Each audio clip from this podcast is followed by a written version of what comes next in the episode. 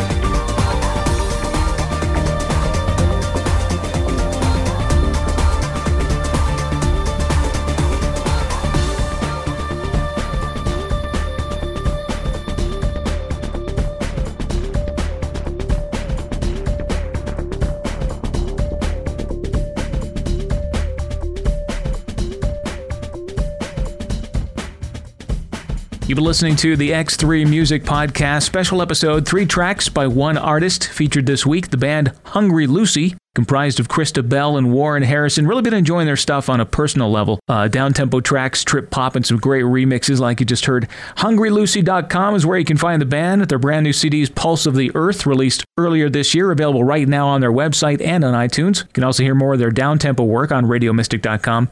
Once again, thanks for checking out the X3. Uh, I just want to let you know we're seriously thinking about making this a weekly podcast. Right now, we go every three weeks, but uh, I've been getting a lot of emails and threats, so I'm really seriously looking at making it a weekly show. And uh, really, there hasn't been that many threats, just one or two.